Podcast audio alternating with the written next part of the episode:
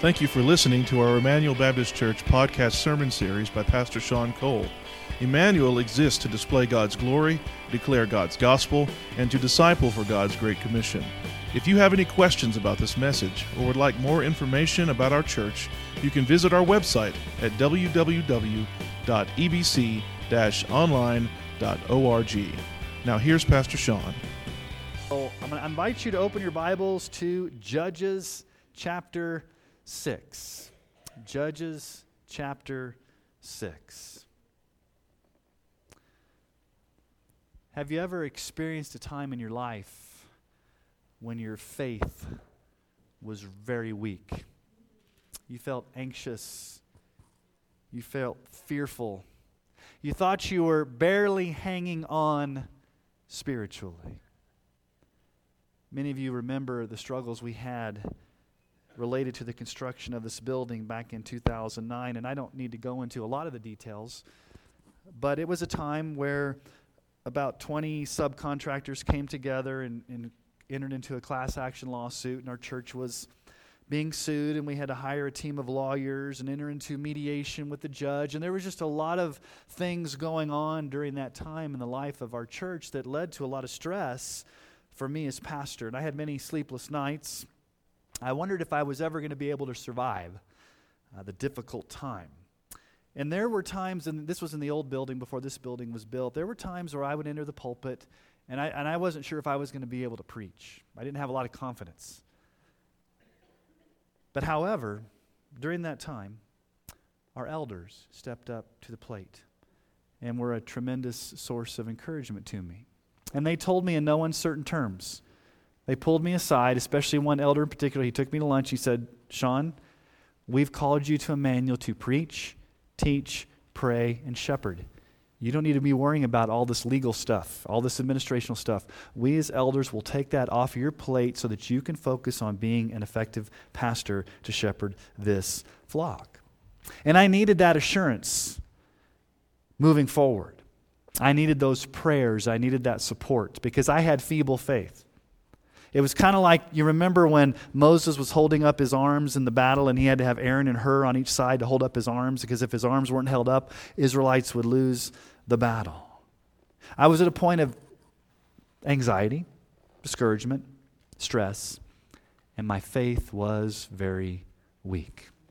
But I'm so thankful that God reached beyond my weakness and strengthened me as a church and this church. And so during that time in God's providence, He led me to read a book by the Puritan pastor Richard Sibbes. It's, it's a weird title of a book. It's called The Bruised Reed. The Bruised Reed. And it comes from Isaiah chapter 42, but really Jesus quotes Isaiah and Matthew 12 20. Listen to the words of Jesus A bruised reed he will not break, a smoldering wick he will not quench until he brings justice to victory. This book is a deep exploration of that passage, and basically what the passage means is this Jesus is tender with those who are weak. You may be like a, a bruised reed, a little plant that you're about ready to be broken in half, or, or you're like a smoldering wick, your, your flame's about to go out. And Jesus doesn't come and break you. And Jesus doesn't come and blow you out. He comes and He nurses you back to health. He reinvigorates you spiritually. He comes to support you when you are tender, when you are anxious, when you are weak, like a bruised reed or a smoldering wick. It reminds me of the man whose son was demon possessed. He was in desperation. The son was f- throwing himself into the fires and, and doing all this manner of, of strange things. And, and in Mark chapter 9, verse 22, this man comes to Jesus and says, if you, can, if you can save my son, if you can do anything, have compassion on us and help us. And Jesus said to him, If you can, all things are possible for one who believes. Immediately the father of the child cried out and said, I believe, help my unbelief. Perhaps that's your motto as we start 2024. Help my unbelief. My faith is so weak right now. So, as we jump back into the book of Judges, the account of Gideon shows us something very powerful about God's grace to those that are weak, those that are struggling. So here's this chapter's main point God's tender patience extends beyond our fragile faith. Some of you may have fragile faith this morning. Your faith is weak. I have good news for you. God's patience extends beyond your weakness. And we see that in Gideon. So, what I want to do this morning, this, this is a long passage, so hang with me. There's nowhere else to go. You're warm in here. This is a, a long passage, but it, it divides up into five scenes. So, we're going to explore all five scenes this morning. So, hang on to your hats as we dive into this passage. So, part one, verses one through six, we see the downward spiral descends into distress. Now, we've been out of Judges for, for about a month now, a month and a half. And so you have to remember there's that downward spiral that keeps happening. After the judge dies, what happens? The next generation does evil in the sight of the Lord. And this, this is da- downward spiraling into distress. So let's read Judges chapter 6, verses 1 through 6. Now, I'm in Joshua. I need to be in Judges. I'm, I'm we could preach Joshua 6, but I wouldn't be ready for that. Here we go. The people of Israel did what was evil in the sight of the Lord, and the Lord gave them into the hand of Midian, Midian seven years. And the hand of Midian overpowered Israel, and because of Midian, the people of Israel made for themselves the dens that are in the mountains and the caves and the strongholds. For whenever the Israelites planted crops, the Midianites and the Amalekites and the people of the east would come up against them. They would encamp against them and devour the produce of the land as far as Gaza and leave no sustenance in Israel and no sheep or ox or donkey. For they would come up with their livestock and their tents. They would come like locusts in number. Both they and their camels could not be counted, so that they laid waste the land as they came in. And Israel was brought very low because of Midian. And the people of Israel cried out for help to the Lord. Okay, you remember Barak, Deborah, Jael, back in chapters 4 5, they defeated the enemy and Israel rested for 40 years. But now they do evil in the sight of the Lord again. And in verse 6, it says they were brought very low. Now, metaphorically, that means they were brought low, but really what it means in the original language is they are at the point, the lowest point in their history at this point. They are emotionally spent. They are barely hanging on. They're the lowest point that the nation has faced. And they cry out to the Lord. Now, you have to remember, back in chapter 2, I said when they cried out to the Lord, that was the last time they repented. This is not a crying out in repentance. This is what we call worldly remorse, not godly repentance. There's a difference between godly repentance and worldly remorse. Paul tells us in 2 Corinthians 7, verse 10 For godly grief produces a repentance that lasts, that it leads to salvation without regret, whereas worldly grief produces death. Let me tell you the difference between regret and repentance. Regret focuses on self. I'm uncomfortable. I don't like the consequences of having to deal with my sin. I blame God and blame others. I don't like to have to deal with the pain of my sin. I am remorseful. I'm regretful. It's all about me and my discomfort. Repentance, on the other hand, is Godward focused. Repentance says, I've sinned against a holy God. I've done what's wrong in the sight of God. I've trampled on His glory. I've displeased God. Would you please forgive me, Lord, because I want to be back in that right relationship with you? So Israel never repents with the God word repentance. It's worldly regret, worldly remorse, because they're suffering. Now, what should God do in their situation? Now, remember the pattern Israel does evil, they're oppressed, they cry out, and what does God do? God sends a deliverer, God sends a judge, a savior. So, if we're going to keep up the pattern, the next thing we would think we would see is that God raises up a judge. But God does something with a sense of humor. It says, You're not ready for a judge. You have to hear a sermon first. Okay? So here's part two the gracious sermon of rebuke. Okay? God says, You're not ready for a deliverer. You need to have someone come preach you a sermon. So let's read this, this rebuke. So in verses 7 through 10, we see this gracious sermon of rebuke. When the people of Israel cried out to the Lord on account of the Midianites, the Lord sent a prophet to the people of Israel. And he said to them, Thus says the Lord, the God of Israel I led you up from Egypt and brought you out of the house of slavery.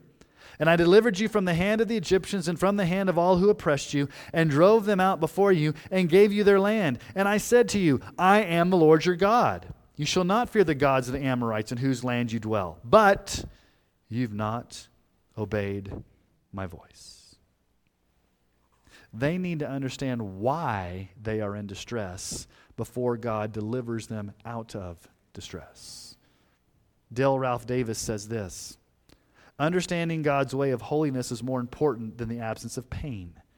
We may want out of a bind, or as God wants us to see our idolatry. God means to instruct us, not pacify us. One of the kindest things God does for us is to bring us under the criticism of His Word to expose the reason for our helplessness and misery. This is an act of grace. When God brings a prophet to rebuke, if God brings a message to rebuke you, it's not because God hates you, it's because God loves you and He knows you need to hear it. So it's a two point sermon, not a three point sermon. This prophet has two points. Point number one the Lord your God delivered you. He has been a faithful God. He delivered you out of Egypt. He delivered you out of slavery. He is the Lord your God. Point number two, you've disobeyed him. You've not listened to the voice of your God. In verse 10, he says, I am the Lord. He reminds them, I am the Lord, your God. A strong rebuke. Israel had broken the first commandment to have no other gods before them. I am the Lord your God. The living God will not tolerate any rivals or substitutes. Isaiah 42 8, I am the Lord. That is my name. My glory I give to another nor my praise to carved idols. So before God raises up a deliverer to save Israel, they need to hear a message. They need to hear a hard hitting sermon to show them that they are sinners in need of salvation. And, and what you would ha- expect to happen next would be for God to say, Israel, you are so bad. You've failed so many times. You are so awful. I'm going to destroy you right here and now. But what does God do? God says, in spite of all that, it's not because you've repented, it's not because you've earned it, it's not because you're all that, Israel. I'm going to raise up a deliverer just because I love you and I'm in covenant with you, not because you deserve it. Romans 5 8. For while we were still weak, at the right time, Christ died for the ungodly. We don't deserve salvation. We are weak, we are ungodly. Christ died for us not because we deserved it, but because God is sovereignly showing us His grace alone. All right, let's keep reading. Part three. After God gives them a servant, God calls a quote unquote valiant warrior. All right, let's keep reading. Verse 11. This is a long section. Now the angel of the Lord came and sat under the terebinth at Ophrah, which belonged to Joash the Abiezrite, while his son Gideon was beating out wheat in the winepress to hide it from the Midianites. And the angel of the Lord appeared to him and said to him, The Lord is with you, O mighty man of valor. And Gideon said to him, Please, sir, if the Lord is with us, why then has all this happened to us?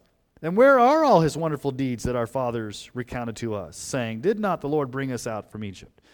But now the Lord has forsaken us and given us into the hand of Midian. And the Lord turned to him and said, Go in this might of yours and save Israel from the hand of Midian. Do not I send you? And he said to him, Please, Lord, how can I save Israel? Behold, my clan is the weakest in Manasseh. I am the least in my father's house. And the Lord said to him, But I will be with you, and you shall strike the Midianites as one man. And he said to him, If now I have found favor in your eyes, then show me a sign that it is you who speak with me. Please do not depart here until I come to you and bring out my present and set it before you. And he said, I will stay till you return. So Gideon went into his house and prepared a young goat and unleavened cakes from an ephah flour. The meat he put in a basket, and the broth he put in a pot, and brought them to him under the terebinth and presented them. And the angel of God said to him, Take the meat and the unleavened cakes and put them on this rock and pour the broth over them. And he did so. Then the angel of the Lord reached out the tip of the staff that was in his hand and touched the meat and the unleavened cakes, and fire sprang up from the rock and consumed the meat and the unleavened cakes. And the angel of the Lord vanished from his sight. Then Gideon perceived that he was the angel of the Lord, and Gideon said, Alas, O Lord God, for now I've seen the angel of the Lord face to face. But the Lord said to him, Peace be to you. Do not fear, you shall not die. Then Gideon built an altar there to the Lord and called it, The Lord is Peace. To this day it still stands at Ophrah, which belongs to the Abiezrites. We're introduced to Gideon, who's threshing wheat in a little cavern, a little cave, a wine press. Now, Gideon's name means hacker or hewer, one who cuts things down. He's out there cutting down the wheat. Now, this is a play on words because, as we'll see in a moment, he lives up to his name of being a, a hacker. And under normal circumstances, the Israelites would go up on high ground and they would thresh the wheat on high ground so they could throw up the wheat and let the wind blow the chaff away. And so it was easier to thresh. But they couldn't do that because these marauding Midianites who came like locusts, they had to hide out in this cave. So Midian's kind of hiding out in this wine vat in this cave. And there's a, a phrase that's repeated throughout this chapter. As I was doing study on this passage this week, it just kept it kept showing up over and over again as this Lord wants us to hear this. So in verse 12, that's the key. What does God say to him in verse 12? He says to him, The Lord is with you. The Lord is with you. Now, it's kind of funny. He calls him mighty man of valor. Hey, mighty man of valor, you who are hiding out in this wine press, you're going to go fight. And then Gideon kind of gets a little upset about the angel. At first, he thinks the angel's a man. He's, he kind of forgets God's faithfulness. In verse 13, he's basically saying, Hey, if, if, if God's so great of a God, why have the miracles stopped? He's kind of forgotten us. Why are we in the dire straits that we're in? If God's for us, if God's with us, I really don't see it. And sometimes, don't we have that attitude ourselves? For those of us that know our Bibles and know our theology and have the knowledge, we know God is sovereign. We know God is powerful. We know all the Bible stories, but sometimes when we're going through hard times and our heart of hearts, our heart doesn't catch up with our head, and we tend to doubt God and say, God, where are you? I, I don't know where you are in the midst of this, God. I've, I've heard about you. I know you can do great things, but you're not doing things for me right now. I need you to move right now, God. Please do it now. Now, in verse 14, we see the commissioning of Gideon. And I had to read this multiple times because at first glance, I didn't catch it. And maybe you didn't catch it. But look at verse 14. okay, so Gideon's arguing with God. Hey, God, where are you? God, you're not there. God, you're calling me to go save. I don't see where you are. And look at verse 14. God has a sense of humor. Notice what he says there. The Lord turned to him and said, Go in this might of yours and save Israel from the hand of Okay, Gideon, you're complaining? Why don't you go in your own strength and see how that works out? You don't need me to fix this. If, if you don't think I'm there, if you don't think I'm present, you go in your own power. You go in your own strength. You go try to fix the situation. Now, the question is can, can Gideon do this? He's going to be totally unsuccessful. He's going to be utterly a failure if he goes in his own power. Now, very similar Gideon's call here to Moses at the burning bush. Almost the exact same Hebrew wording. Remember when the burning bush, the Lord says to Moses, Go down to Pharaoh, and what does Moses say? You got a mistake, God. Who, who you, you calling me? Okay. What is Gideon's protest? I'm from the weakest clan. Manasseh's the weakest clan. And not only that, I'm, I'm like from the, the youngest in my father's house. Are you really asking me to do this? I'm the lowest of the low. Okay, look at verse 16. What do you see repeated? The Lord said to him, But I will be with you. That's the second time. Gideon, you need to hear this. I will be with you. It's almost the exact same wording that the Lord told Moses at the burning bush in Exodus 3 12 through 14. He said, I will be with you. He said that to Moses. And this shall be the sign for you that I have sent you. When you have brought the people out of Egypt, you shall serve God on this mountain. And Moses said to God, If I come to the people of Israel and say to them, The God of your fathers has sent me, and they ask, What's his name? What shall I say to them? And God said to Moses, I am who I am. He said, Say to this people of Israel, I am has sent you. Let me just ask you a question. What is the greatest promise that you can hear from the living God? I am with you. That's what the Israelites wanted to hear. What did God say to Abraham? Genesis 28 15. Behold, I am with you wherever you go. And I will bring you back to this land, for I will not leave you until I've done what I've promised you. I will be with you. What did God tell Joshua? Joshua 1 5. No man shall be able to stand before you all the days of your life. Just as I was with Moses, so I will be with you. I will not leave you or forsake you. And what were some of Jesus' last words before he went back to heaven in the Great Commission? Behold, I am with you always to the end of the age. So God often chooses to display his power through people who are hesitant, who are clueless, who are fearful. And this does not necessarily mean that Gideon is sinful, it just means he has weak faith. Think about what God is asking him to do and put yourself in his shoes. I want you to go out and fight against the Midianite army that comes down as locusts, that's devouring everything. So Gideon needs to be absolutely sure that this is God. So he says, I need a sign, God.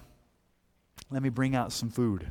So he goes and brings out a pot of a goat and a little cake and puts it on a rock. And what does the angel of the Lord do? He puts his staff on there, and what happens? Consumes it. This fire comes out of the rock. And then the angel vanishes. He's like, okay, this must be God. That's kind of freaky. This vanishing act. And then in verse 23, he hears again the encouraging words of the Lord. Okay, I will be with you. I will be with you. Okay, third time, verse 23. But the Lord said to him, Peace be to you. Do not fear, you shall not die. Just another way of saying, I'll be with you. Peace be to you. I'm going to be with you. You're not going to die, Gideon. I'm with you. And so Gideon builds an altar there, and he calls the place Jehovah Shalom. The Lord is peace. Now think about that for a moment. What did Israel need most? Did they need peace from their enemies, the Midianites? Or did they need peace with the living God because of their idolatry? They needed peace with their God. Now, yes, they needed peace from the Midianites, but it was in that moment that Gideon understood that he had come face to face with the living God had not died, and God said three times, I'll be with you. I'll be with you. My peace I give to you. I will be with you. Now, here's part four. Before Gideon can go lead, he's got a clean house. So God commands Gideon to quote unquote clean house. Let's see that unfold, verse 25 through 32. That night, the Lord told him, Take your father's bull and the second bull, seven years old, and pull down the altar of Baal that your father has, and cut down the Asherah that's beside it, and build an altar to the Lord your God on top of the stronghold here, with stones laid in due order. Then take the second bull and offer it as a burnt offering with the wood of the Asherah that you shall cut down. So Gideon took ten men of his servants and did as the Lord had told him. But because he was too afraid of his family and the men of the town to do it by day, he did it by night. When the men of the town rose early in the morning, behold, the altar of Baal was broken down, and the Asherah beside it was cut down, and the second bull was offered on the altar that had been built. And they said to one another, Who's done this thing? And after they had searched and inquired, they said, Gideon, the son of Joash, has done this thing. Then the men of the town said to Joash, Bring out your son that he may die, for he has broken down the altar of Baal and cut down the Asherah beside it. But Joash said to all who stood against him, Will you contend for Baal, or will you save him? Whoever contends for him shall be put to death by morning. If he's a god, let him contend for himself, because his altar has been broken down. Therefore, on that day, Gideon was called Jerubbaal, that is to say, let Baal contend against him, because he broke down his altar. Before Gideon had to go into battle, he had to face a spiritual battle in his own home. His own father had pagan idolatry set up in the backyard, if you will. And Gideon lives up to his name, Hacker chopper downer. What does he do? He goes at night and hacks down these altars to Baal and Asherah. Because how could Gideon serve the Lord while he had idolatry in his own home? You can't serve two masters. Jesus said in Matthew 6:24, "No one can serve two masters, for either he will hate the one and love the other, or he will be devoted to the one and despise the other. You cannot serve God and money." Now, Gideon's afraid. So, what does he do? He goes at night. Now, you may say, Come on, Gideon, man up. You're this man of value. Why are you going at night? Well, he, he's afraid. He's, a, he's afraid of the townspeople. That's why he goes at night. And this is clearly a fear of man situation. You've been there before. I don't want to cause waves.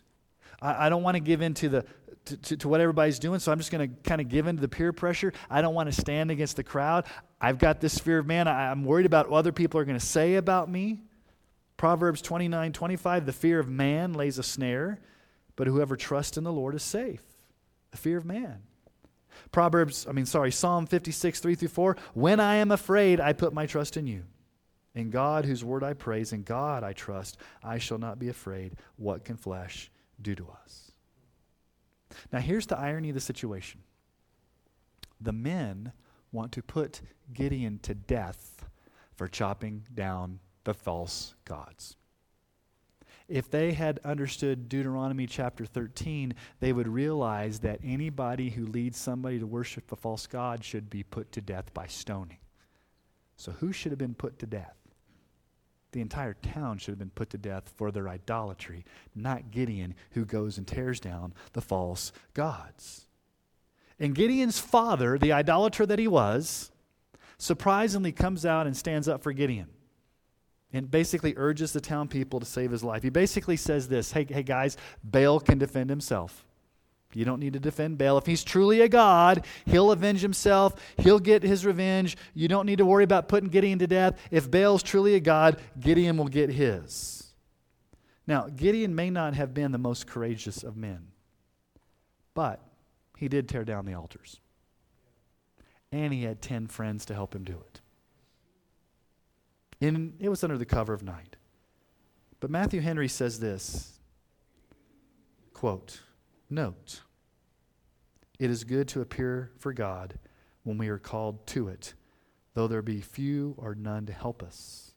Because God can incline the hearts of those to stand by us from whom we little expect assistance. Let us do our duty and then trust God with our safety. You may be afraid to stand up for Christ. You may think there's nobody with me. But sometimes that little step of courage that you have may be the motivation that will help others to come stand alongside you. The problem is everybody's standing over there and nobody takes the step to stand up. In our day and age, we need more people to stand up and be bold and to be strong and to take risks for the glory of God. And that will serve as a motivation for many to look at that and say, okay, I see the courage in him or her, I'm going to follow. Now, you'd think after all of this, Three times God said, I will be with you. I will be with you. Peace to you. I've blown up this, or I've, I've, I've not blown it up. I've, I've caught on fire this food on this rock. What else do you need, Gideon? Well, here's part five Gideon needs some more assurance. I'm not sure I'm the man for the job. So let's see how this chapter ends with Gideon's need for assurance. Verse 33. Now all the Midianites and the Amalekites and the people of the east came together, and they crossed the Jordan and encamped in the valley of Jezreel. But the Spirit of the Lord clothed Gideon. And he sounded the trumpet, and the Abiezrites were called out to follow him. And he sent messengers throughout all Manasseh, and they too were called out to follow him. And he sent messengers to Asher, Zebulun, and Naphtali, and they went up to meet him. Then Gideon said to God, If you will save Israel by, by my hand, as you have said, behold, I'm laying a fleece of wool on the threshing floor. If there's dew on the fleece alone, and it is dry on all the ground, then I shall know that you will save Israel by my hand, as you've said. And it was so. When he rose early the next morning and squeezed the fleece, he wrung enough dew from the fleece to fill a bowl with water. Then Gideon said to God, Let not your anger burn against me. Let me speak just once more. Please let me test you just once more with the fleece. Please let it be dry on the fleece only, and on all the ground let there be dew. And God did so that night. And it was dry on the fleece, only, and on the ground there was dew. Verse 34 is important because we've seen this pattern with when God raises up a judge, what does he do? He empowers him with the Holy Spirit. But notice the wording here in verse 34 he was clothed with the Holy Spirit. Remember back in verse 14, God says, Hey, you go in your own power, you go in your own strength. Gideon's like, I don't know about this. And God says, No, you can't, but now you can because you've been clothed with the Holy Spirit. It reminds me of putting on the whole armor of God. Gideon was brave. He was valiant to an extent. He went and tore down the idols. But he could not lead Israel into battle unless, number one, he had the idols out of his life and he had the Spirit of God the full armor of God. He was clothed with that power from on high. Isaiah 61:10 I will greatly rejoice in the Lord. My soul shall exult in my God for he has clothed me with the garments of salvation. He's covered me with the robe of righteousness. As a bridegroom decks himself like a priest with beautiful headdress and as a bride adorns herself with her jewels. So we too like Gideon must be clothed with God's power to do his will. Romans 13:14 but put on or clothe yourselves with the Lord Jesus Christ and make no provision for the flesh to gratify its desires. Ephesians 4, 24, and to put on the new self. That's what I think I was supposed to have. Ephesians 4, 22 through 24, not Ephesians 2. This is where I was supposed to do for my prayer of confession. So now it's coming back to me. Ephesians, so Put on the new self, created after the likeness of God in true righteousness and holiness. Put on the new self. Okay. After all of this, Gideon puts out a fleece. Now, contrary to popular opinion, this passage is not telling you how to discern God's will for your life by putting out a fleece. You've ever heard that term? I'm going to put out a fleece. Lord, if you really want me to have this job, they have to call me right now tonight, and then I'll know that they've given me that job. Or, Lord, if you really want me to have this house, I'm putting out a fleece that you'll show me a sign by having the sellers lower the price by midnight or whatever. This story is not about putting out a fleece in order for God to do something. This is really about Gideon's disbelief in God's clear word. God had told him, I will be with you. I will be with you. I will be with you. Did Gideon not have the information? No, he had all the information he needed. He knew exactly what God expected of him, but he did not want to do it. Now, that plays very importantly in our lives because we have everything God has given us to do, but how often do we not want to do God's will? And we'll play the little game God, give me a sign if you want me to do this really uncomfortable thing because I really don't want to do what your clear word says, but I want a sign to show me how to get out of it. We often do that. What's the main point of this narrative? I told you at the very beginning. God's tender patience extends beyond our fragile faith. Gideon asked God to dew the fleece twice. And do you see God rebuking him? What does it say? God did it. God did it. God answered that request and strengthened his faith. Now, why fleece? And why do? Have you thought about dew? Dew in the Bible is often a symbol of God's blessing, God's power that revives, it invigorates, it, it, it, soaks the parched land after it's been in the desert, and it brings forth light. Also, let me remind you Baal is the pagan god of rain. As a matter of fact, Baal had a pagan daughter, and you know what the daughter, this goddess, was named? Her name in English is Dewy. So the symbolism of the fleece is that no matter how powerful you think Baal is, God is way more powerful.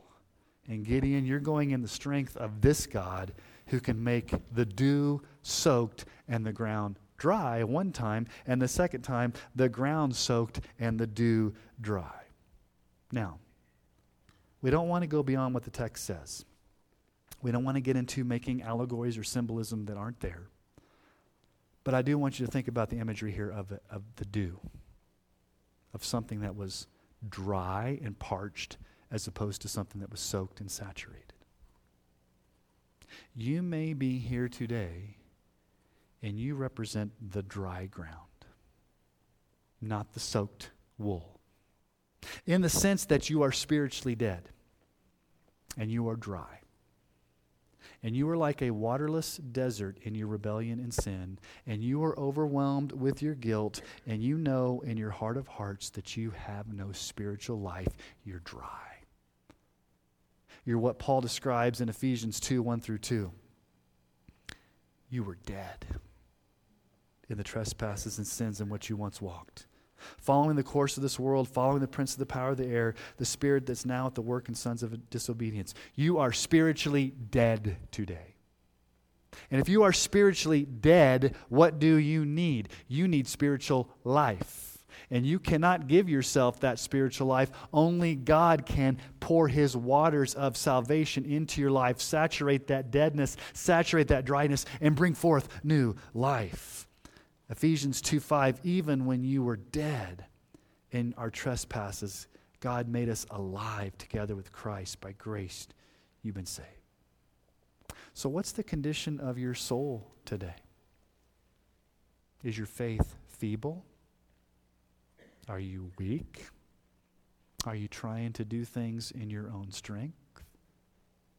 God's tender patience extends beyond your fragile and feeble faith. Jeremiah 17, 5 through 8. Thus says the Lord. Cursed, and that's not good, cursed. Cursed is the man who trusts in man and makes flesh his strength, whose heart turns away from the Lord. He's like a shrub in the desert, and he shall not see any good come. He shall dwell in the parched places of the wilderness in an uninhabited salt land. Blessed, that's a good thing, is the man who trusts in the Lord, whose trust is the Lord.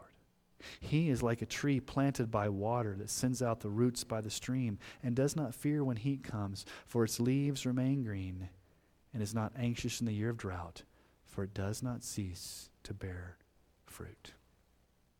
Which one are you? The one who trusts in yourself and you're dry and parched, or the one that trusts in the Lord and you're planted in those streams of water? Are you like the wool that's been saturated with God's life? Or are you like the dead, dry ground? So I have a prayer for you this morning from Isaiah 58 11. Hear this prayer over you this morning as a congregation and let this sink into your soul. And the Lord will guide you continually and satisfy your desire in scorched places and make your bones strong. And you shall be like a watered garden, like a spring of water whose waters do not fail. Let me ask you to bow your heads this morning. Father, we thank you that you will guide us continually and you will satisfy us in scorched places, that you will make our bones strong, and that we will be like a watered garden, like a spring of water, whose waters do not fail. like the fleece that was saturated with water as opposed to the dry, parched ground. You promise to fill us with power, to clothe us with your Holy Spirit, and to equip us when we are weak. Lord, there may be many here this morning that are barely hanging on spiritually. They're tired, they're weak, their faith is fragile. And Lord, the last thing they need to hear is pull it together, snap out of it, do your best. Lord, what they need to hear is what Gideon heard I will be with you. Lord, let us leave today with that promise that you're with us, that you're our peace, that, Lord, you've clothed us with your Holy Spirit, that you condescend to our weakness and answer these foolish prayers that we have at times. Not because we deserve it, because God, you love us and you want to show us your power. So, Lord, help us in our weakness to know that when we are weak is when we're truly strong. And it's not because of our strength, it's not because of our bravery or our valiant efforts, it's because of the Spirit in us. So, Lord, thank you that you are with us. And Lord, I pray for anybody here today that they would say in their heart of hearts that they are spiritually dead. They are spiritually dead. They don't, they don't have life. They, they're not saved by grace alone. Lord, but today be the day that they go from being spiritually dead to spiritually alive. Holy Spirit, would you make them alive by your grace alone? Would they cry out to you, Jesus, in faith, coming to you as the only way of salvation, Jesus? May we all leave this place encouraged and empowered because we know that God, you are with us. And Jesus, you promise to be with us always, even to the end of the age. And we ask this in your name, Jesus, and for your glory.